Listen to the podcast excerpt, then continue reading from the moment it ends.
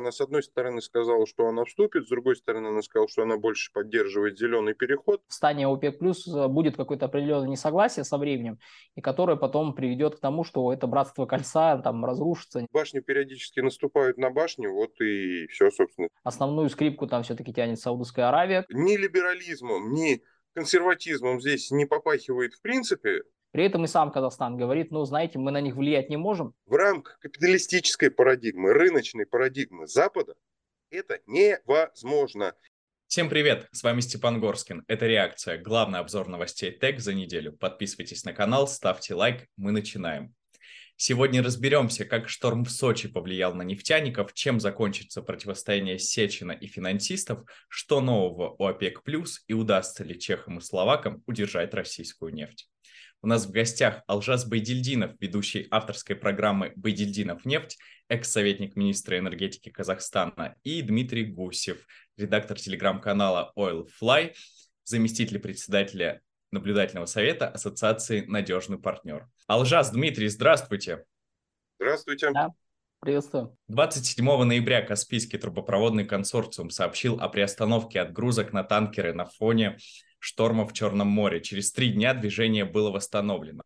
Недельный шторм назвали штормом столетия. Казахстан был вынужден сократить добычу на крупнейших месторождениях. Минэнерго Казахстана сообщала, что чуть ли не 95% сокращения пришлось на предприятие Тенгиз Шевройл, возглавляемое американским Шеврон. У практичных американцев э, совсем нет резервуарного парка. Алжас, просветите, пожалуйста. Да, э, шторм действительно наделал шума. Э, не знаю, насколько там в истории это такой сильнейший или нет, как бы довольно трудно судить. Но я могу сказать о э, потерях нефтяной отрасли Казахстана за этот период. Вот 253 там с хвостиком тысяч тонн была среднесуточная добыча у нас до остановки и позже она снижалась до 153, там, это было на 30 ноября. То есть э, почти 100 тысяч тонн в сутки теряли это в таком дневном выражении, а в целом за этот период, вот включая 1 декабря, там э, потери составили почти 400 тысяч тонн.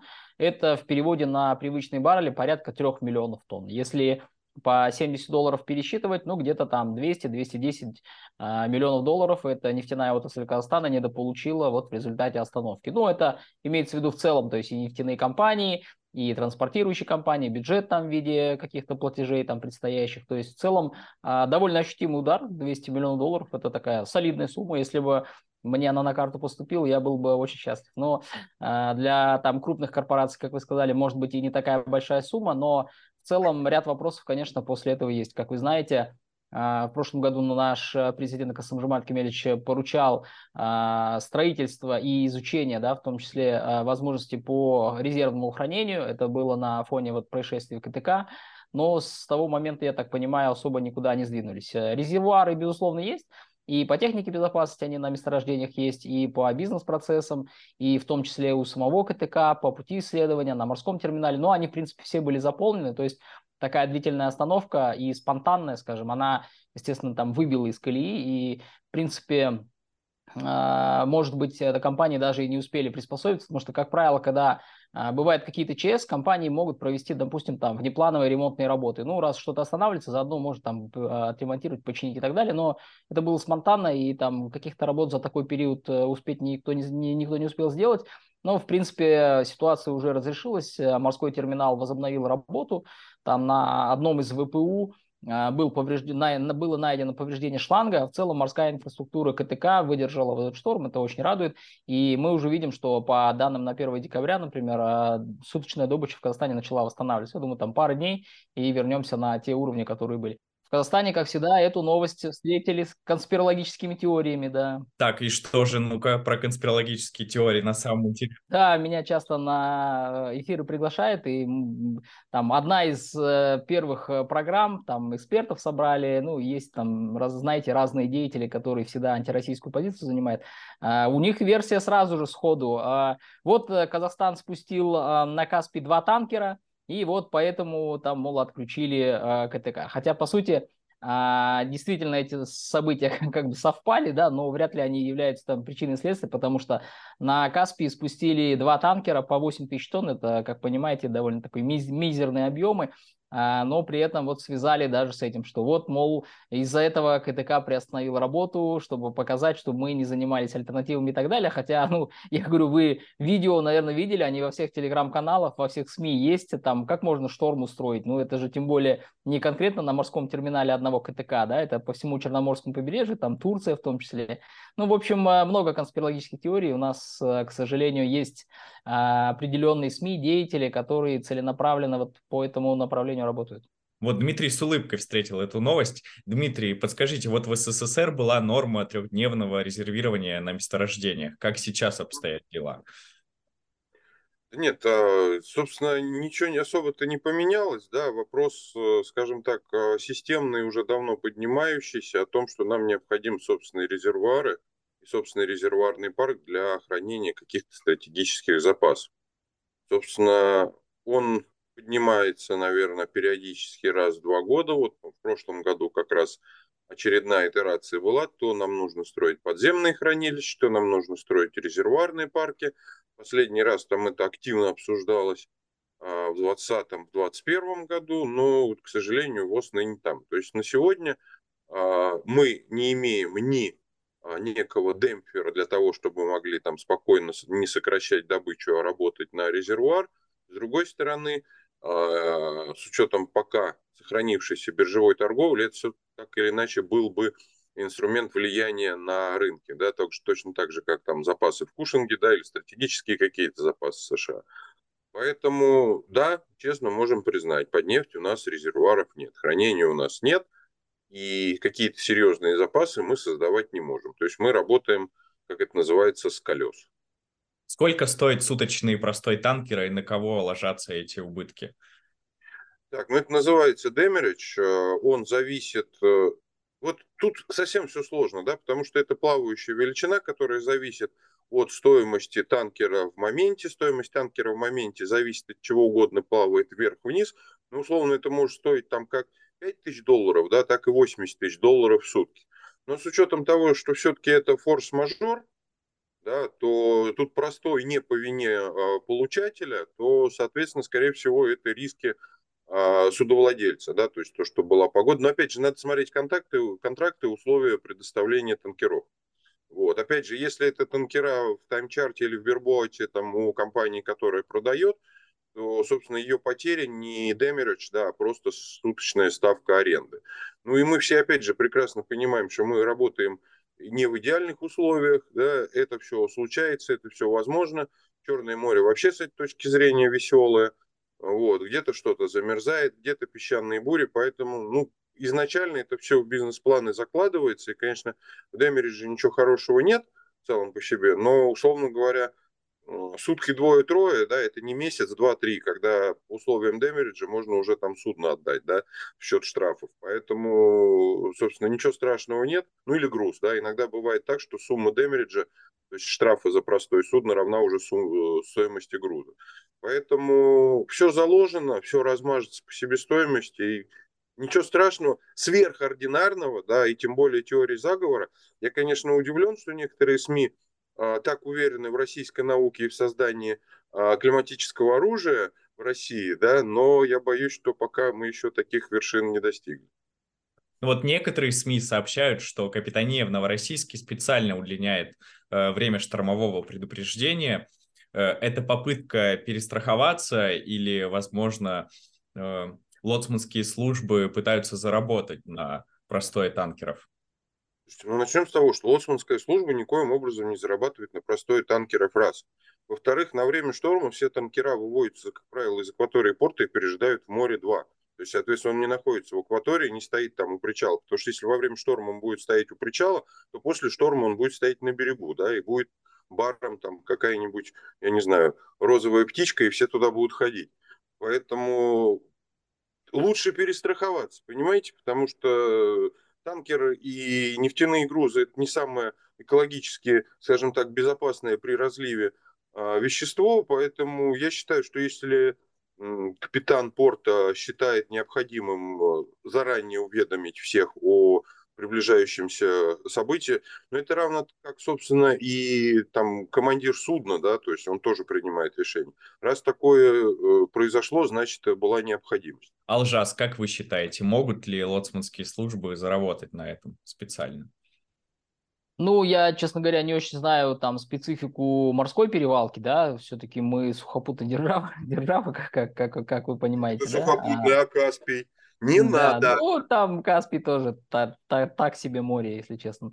А, я не, не знаю, то есть нам как финансово, но у нас версия не в плане того, что есть климатическое оружие, которое там применяет, а в плане того, что да там что, ветер, типа там море всегда, вот э, могли бы и заправлять танкеры, там, ну, типа ничего страшного нет. Хотя потом, в принципе, э, КТК выступил с релизом, да, ну, наверное, все видели, там э, семь с половиной метров сооружения береговые, да, и волнами перехлестывает их, то есть там, ну, достаточно такое сильное было. Агентство почитали, что в ноябре из-за шторма в Новороссийске не отгрузили более полутора миллионов тонн российской и казахстанской нефти. А, Алжас, рост цен связан с этим или с новым решением ОПЕК+. Ну, влияние КТК мы смотрели, и, в принципе, с трейдерами, которые в том числе там в Казахстане оперируют, никакого влияния там со стороны казахстанской добычи или отгрузки с Новороссийска, к сожалению, не было. Там эти новости, видимо, до мира не очень доходят, либо они э, смотрят на них э, с, такой, с некоторым таким пренебрежением, типа, ну, что, все равно же там нарастите вы там.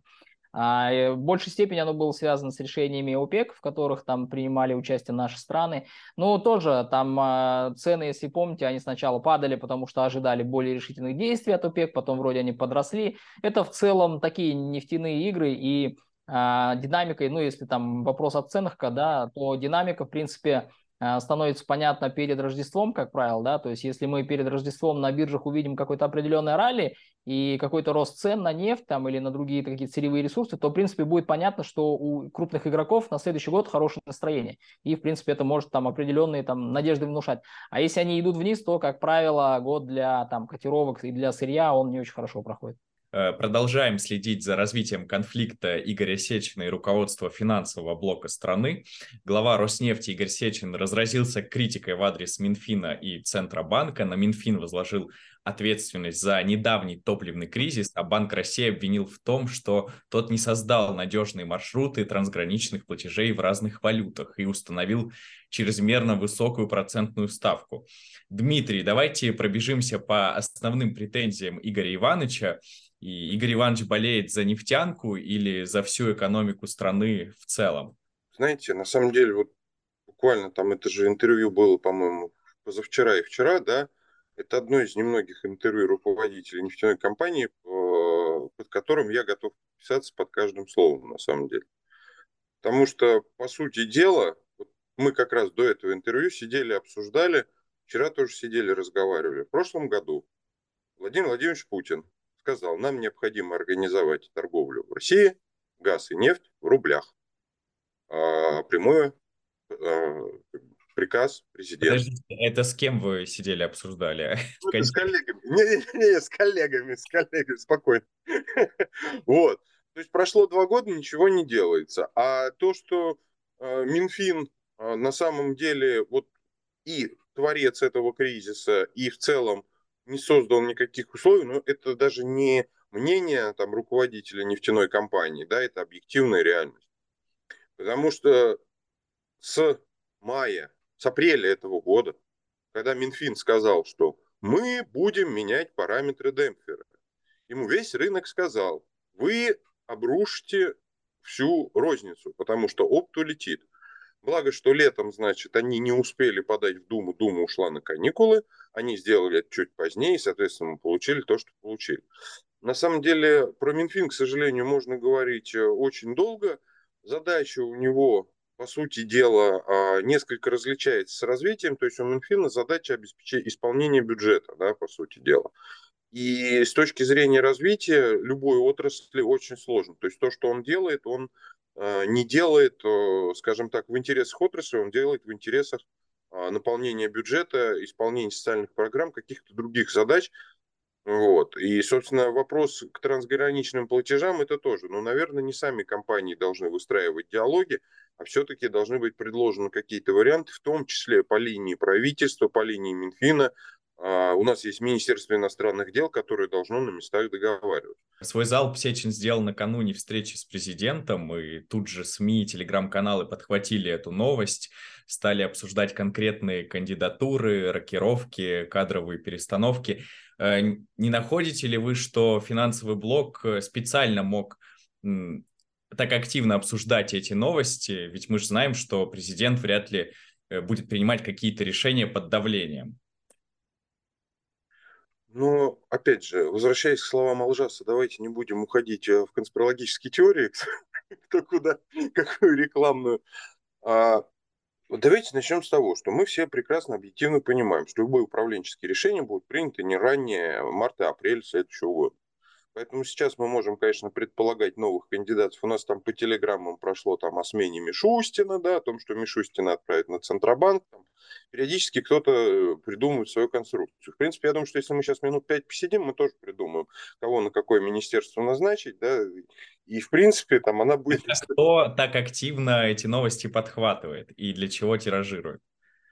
Слушайте, мне это кажется, вот э, первое, у кого-то есть реклам, рекламные бюджеты, которых надо до Нового года освоить, а второе, ну, все же объективно понимают, что это неправда. Я сложно сказать, кому это надо.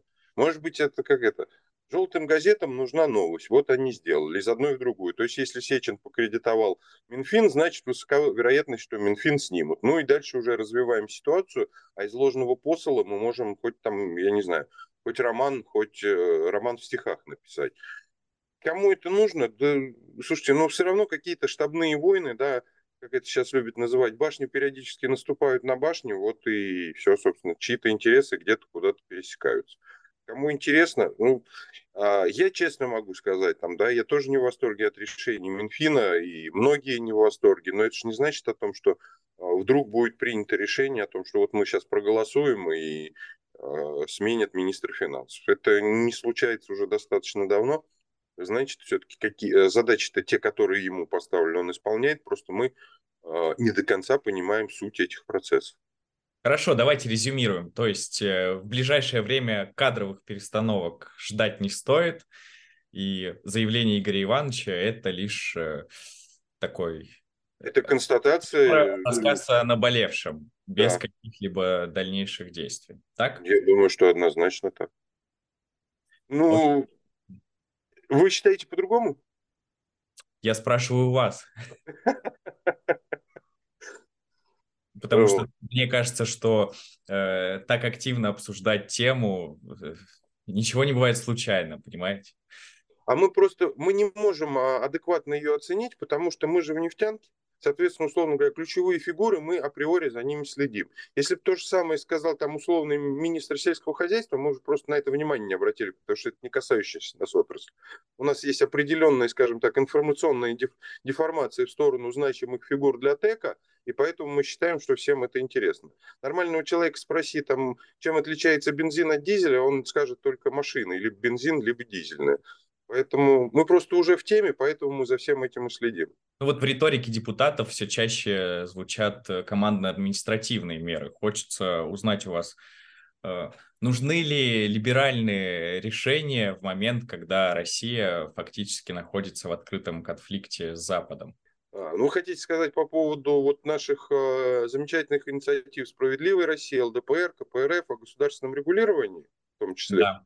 Давайте начнем с того, что э, все эти замечательные инициативы э, по своему объему составляют ровно один абзац, причем э, доб, э, вынутый из законопроекта, да, в котором написано внести бензин в список ты -ты -ты -ты -ты -ты -ты, товаров, подлежащих социальному регулированию.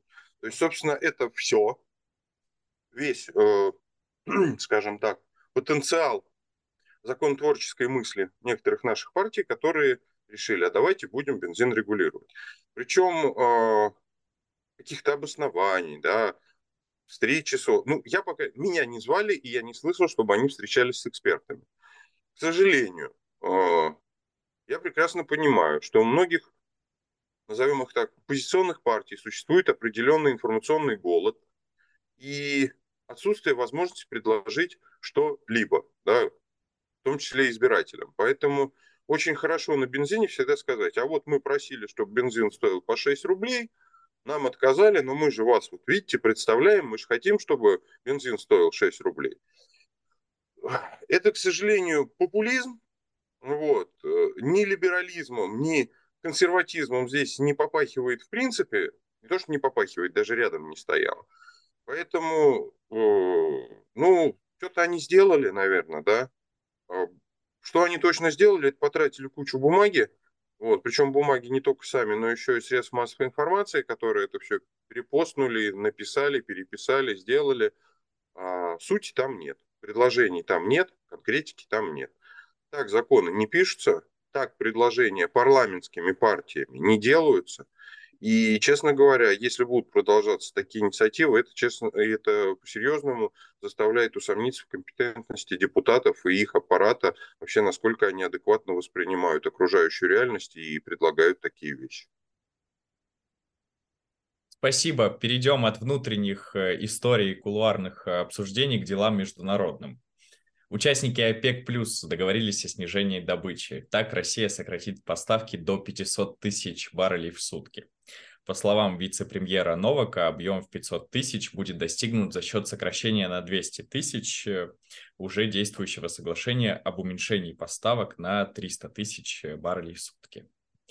Алжас, достаточно ли будет этого сокращения и для достижения каких показателей? Я думаю, что Э, вся вот эта конструкция там с ОПЕК+, плюс, она когда-то должна вообще к какому-то финишу или логическому завершению прийти, потому что на текущий момент я не вижу прямой связи между а, их действиями и, например, там, предложением на рынке. Да? Мы видим, что для некоторых стран ОПЕК+, плюс есть а, поблажки да, там, в виде других квот или там возможности несоблюдения. Мы видим, что основную скрипку там все-таки тянет Саудовская Аравия, которая говорит там и ну, полуприказывает своим странам, да, и навязывает свою политику, в принципе, остальным. И, например, с точки зрения Казахстана я предлагал э, вообще выйти из этого соглашения, потому что мы, во-первых, не можем регулировать свою добычу, да, у нас 65% нефтедобычи – это три кита – Тенгиз, Карчаганак, Кашаган. Это американские и европейские компании, которые, во-первых, Э, никогда не будут участвовать в каком-либо картельном сговоре, и они всегда подчеркивают, что мы там ни в каких соглашениях страновых и так далее не участвуем, мы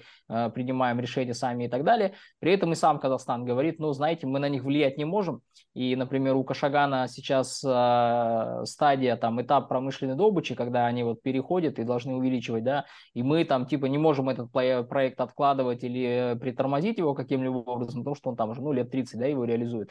И, в общем, это все эти соглашения с очень большими оговорками, и мы все-таки видим, что э, предложение на рынке, в принципе, меньше не стало, да, там запасы в странах ОСР растут, э, Штаты, вот буквально там сегодня-вчера была новость, что они там до 13 миллионов баррелей, по нарастили там добычу, и, в принципе, другие страны также там наращивают, да, те, которые не присоединились и, в принципе, не присоединятся идеологически, ну, там Канада там и так далее. То есть, в целом, э, я думаю, что это больше а, попытка сыграть на каких-то настроениях, э, там, напугать как-то, да, вербальными интервенциями и так далее, чем какое-то реальное влияние. И я думаю, что, ну, я прогнозировал, что все-таки в стане ОПЕК плюс э, будет какое-то определенное несогласие со временем, и которое потом приведет к тому, что это братство кольца там разрушится, не знаю, там, или вернется опять до уровня ОПЕК. Хотя и сам ОПЕК, вы прекрасно знаете, сколько там сейчас, 13 стран, многие из этих стран уже нетто-импортеры там нефти, потому что они уже прошли и пик добычи, и находятся в этой организации просто по инерции. В принципе, там ОПЕК а, может сжаться до там 3-5 государств основных, да, и свободно договариваться с остальными. Но им нужен определенный вес, поэтому вот это все продолжается. Эта конструкция была актуальна действительно в кризис, в COVID, она могла регулировать, э, какие-то сигналы посылать и так далее. Но я думаю, что со временем страны будут а, больше, скажем так, играть свою скрипку. А, мы знаем, что Эмираты, к примеру, долгое время уже не согласны с политикой Саудовской Аравии. Они могут нарастить добычу до 5 миллионов, тонн, до 5 миллионов баррелей в сутки. У них, в принципе, там производственные мощности есть, они готовы это сделать. Но Саудовская Аравия там, естественно, говорит, давайте там ограничите и так далее. Я думаю, что это со временем надоест всем. Ну, имеется в виду самим странам ОПЕК+. Дмитрий, а как вы оцениваете перспективы вхождения Бразилии в ОПЕК+, при том, что Бразилия увеличивает добычу, когда все страны ОПЕК+, ее сокращают? Ну, оценивать перспективы, с одной стороны, хорошо. И, понимаете, а Что такое любая организация? Да, это, во-первых, декларация того, что ее будущий член да, государства там, или человек способны договариваться. Да? То есть в первую очередь ОПЕК ведь не то, что там плохая она или хорошая, да, она нашла там полтора десятка крупных государств, которые могут договариваться об общих условиях и соблюдать их. Поэтому в первую очередь она показывает какую-то там э, зрелость, там, социальную зрелость, политическую зрелость и лидеров, да, и государств о том, что они могут прийти, договориться, соблюдать и, собственно, а, оставаться как бы в тех условиях да, для баланса. А, то, что Бразилия ну, вступит хорошо, не вступит хорошо, собственно говоря, я не люблю там а, гадать на кофейной гуще, да, она с одной стороны сказала, что она вступит, с другой стороны она сказала, что она больше поддерживает зеленый переход, то есть непонятно, или она вступает для того, чтобы, наоборот, ограничивать свою добычу нефти, да, и тем самым ускорять зеленый переход. То есть непонятно. При этом а, Бразилия наращивает экспорт российских нефтепродуктов и не наполняет свой внутренний рынок, как и Венесуэла. Давайте вот я понимаю, что везде много проблем, э, как у Венесуэлы, Ирана и Бразилии. Нам бы с нашим внутренним рынком вот разобраться. Поэтому, когда говорят, ах, там Бразилия импортирует. Хорошо, что мы не импортируем.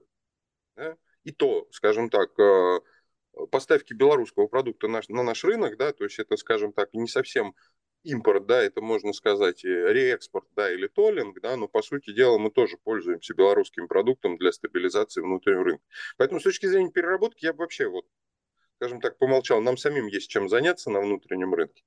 А в целом, ну, понимаете, если люди договариваются и результата нет, тут вопрос на самом деле не столько в эффективности э, самой ОПЕК. Если мы отмотаем там лет 10-12 назад, то замечательные повстанцы в дельте Нигера э, при взрыве очередного там месторождения или чего-нибудь еще шелла, который там находится, ну, замечательно могли поднять цену долларов на 10 за баррель. Вот. Замечу, что в последние десятилетия да, повстанцев меньше не стало, взрывов тоже. Ну, каким-то либо чудесным образом, да, нефть перестала на это реагировать. По сравнению там, что было до 2011 года в Северной Африке, да, то есть все наши Ливии, там все, там была идеальная тишина и порядок. Да, были, как это называлось, авторитарные режимы, но было тихо, мирно, спокойно, и все под контролем армии, вся нефть добывалась, да. После 2011 года, после всей этой ситуации, там, Египет, да, в Турции в той же самой, по уму нефть должна была подскочить там чуть ли не на 250-300. Но опять она не подскочила. Да? Потому что, ну, реально она не... Все вот политические риски, они не отыграны.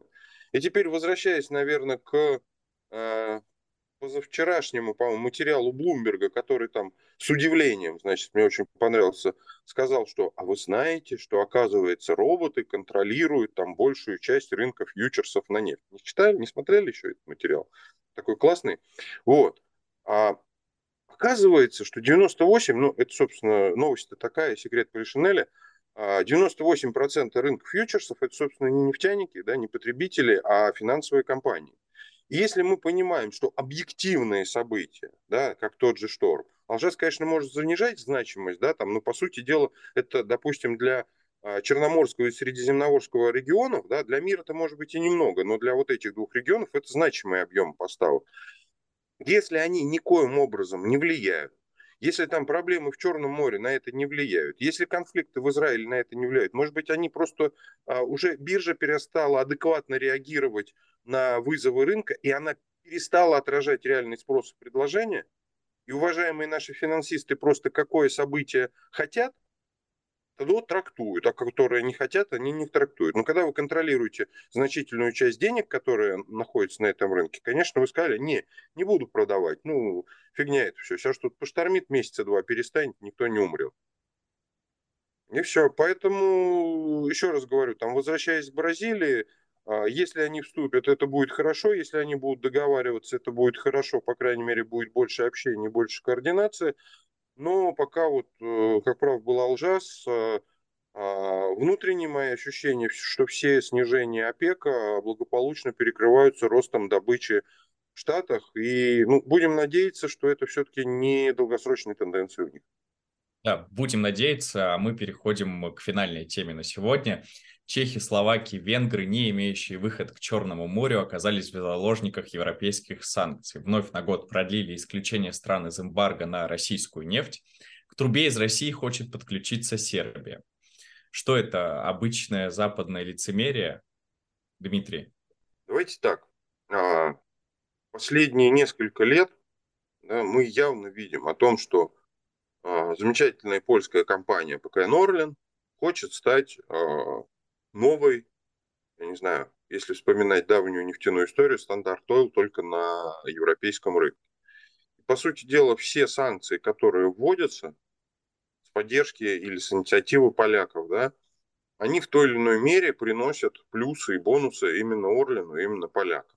Начиная от э, тех самых немецких НПЗ э, Роснефти, которые поляки продолжают считать, что им нужно это достаться бесплатно, заканчивая поставками, приобретениями, много-много чем другим.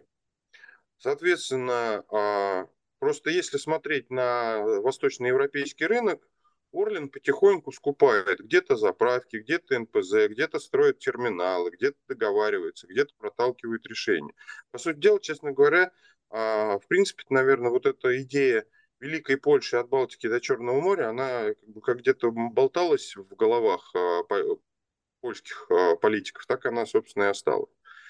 Ну и возвращаясь там к тем же самым государствам, они тоже прекрасно понимают, что а, если они откажутся от российского ресурса, собственно, точно так же, как и там та же самая Сербия, почему она хочет? Потому что она, по сути дела, на сегодня зависит от поставок а, из Хорватии да, то есть там из рейки, терминалы, труба идет туда. То есть если не будет этих поставок, то, соответственно, точнее, эти поставки всегда будут, но на тех условиях, на которых может это сделать Россия, а, никакие, господи, словаки, хорваты никогда не сделают. Все прекрасно понимали, что получают нефть стабильно, получают нефть стабильного качества, получают нефть а, вовремя, у вас все было хорошо, у вас всегда привозили хлеб, каждый день выходили, спускались, брали его с хрустящей корочкой, а сейчас вам говорят, не, мы вам привезем, он будет немножко другой.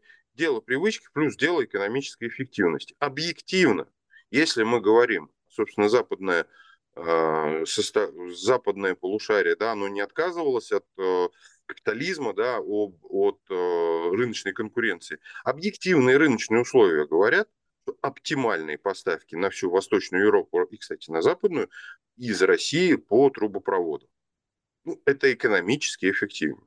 Поэтому придумывание там всего остального из-за политических санкций это неэффективно, затратно и нелогично, в том числе из позиции ESG, когда вы увеличиваете затраты транспортные, то есть углеродный след каждой поставляемой тонны нефти.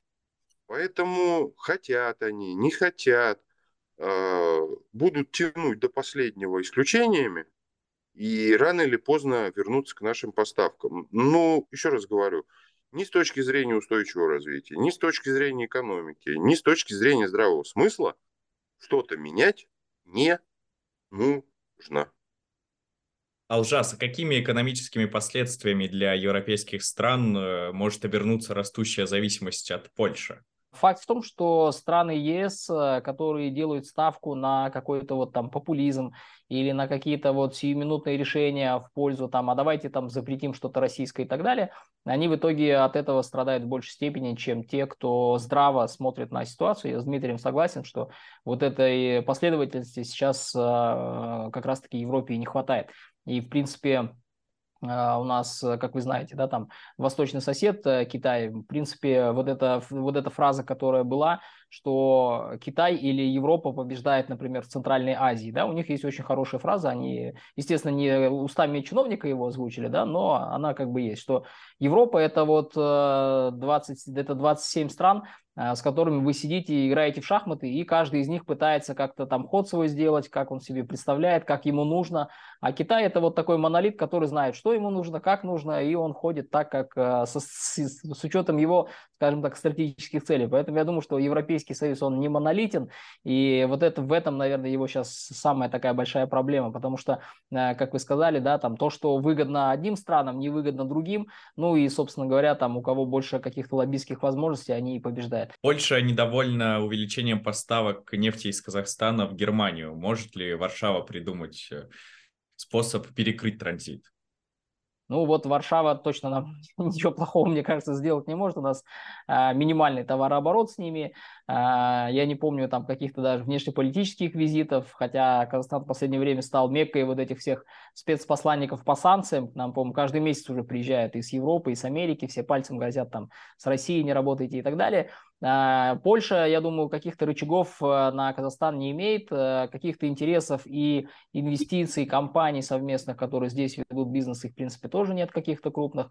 А, но я не думаю, что они сейчас могут какую-то свою риторику, а, скажем так, менять. Мне больше, больше кажется, что Турция из этого извлечет там гораздо больше плюсов, да, чем там Польша или какие-то европейские страны. Дмитрий, а может Украина рис, э, рискнет э, перекрыть трубу или по-прежнему будет обстреливать станции на Брянщине? А, ну, с Польшей, давайте чуть-чуть это, с Польшей это все разговор проще. Я думаю, что Алжасу, там, если они перекроют просто поток пропан-бутана на Польшу, то вообще все будет замечательно. Вот. Э, Украина, слушайте, мне кажется, явная и характерная черта поведения Украины, да, на сегодня, это отсутствие какой-либо системности. И все, что вот оно появляется, это не из-за того, что они что-то хотели, скажем так, а из-за того, что что-то получилось. Поэтому я боюсь, что мне кажется, что у них вот какой-то... Они, конечно, могут декларировать какие-то там э, специальные цели для себя, да, но все это далеко не, скажем, то, что они реально хотят. Что у них получается, где-то вот у них случайно получается, кто-то там с ними работает, ну, к сожалению, происходят какие-то печальные события. А так, я думаю, что они ничего не будут делать, и им их западные товарищи в первую очередь не разрешат ничего делать. Скажем так, это вот самое простое, что может быть. Нефтепродукты из российской нефти не запрещены в Европе. Это, опять же, лицемерие или помощь нам развивать э, качественную нефтепереработку? Степан, а, я вам могу так сказать. Последние меры Евросоюза в виде санкций по отношению к российской судостроительной отрасли сделают и делают больше для российской судостроительной отрасли, чем кто бы то ни было. То есть нам сначала запретили продавать, нам сначала запретили использовать корабли, теперь нам хотят запретить продавать корабли, то есть мы наконец запустим свое судостроение. Вот. Поэтому с точки зрения нефтепродуктов, ну, я еще раз говорю, вот это вот все отслеживание на молекулярном уровне, да, оно нереально, да, то есть там мы прекрасно понимаем, что танкер пошел туда, что он прошел переработку. Я еще раз всегда говорю, если вы пошли в магазин и купили буханку хлеба, это ваш хлеб. Это не хлеб там колхоза Путь Ильича, да, который когда-то он из него, это ваш уже. Что вы с ним делаете? И запретить вам этим хлебом кормить там уточек на пруду, да, ну, потому что это хлеб санкционный, но это нереально невозможно, потому что это уже ваш собственный. В рамках капиталистической парадигмы, рыночной парадигмы Запада это невозможно. И они вот своими действиями, они противоречат сами себе. То есть они, им нужно либо отказываться от своих там фундаментальных основ свободной рыночной экономики, да, вот, либо переставать, вот, переставать уже придумывать э, какие-то санкции, которые, по сути дела, их же базисам и противоречат. И, собственно, в этом-то основная проблема всего Запада. И, собственно, как говорит Владимир Владимирович, почему он там, условно говоря, имеет некоторые там покачивания и дрожь в колено. Потому что то, что он делает, оно противоречит его сознанию окружающего мира. Алжас, Дмитрий, спасибо за интересный эфир. Спасибо вам. Благодарю. Спасибо. Мы обсудили главные новости ТЭК за неделю. Подписывайтесь на канал, делитесь мнением в комментариях и ставьте лайки. Увидимся в следующем выпуске.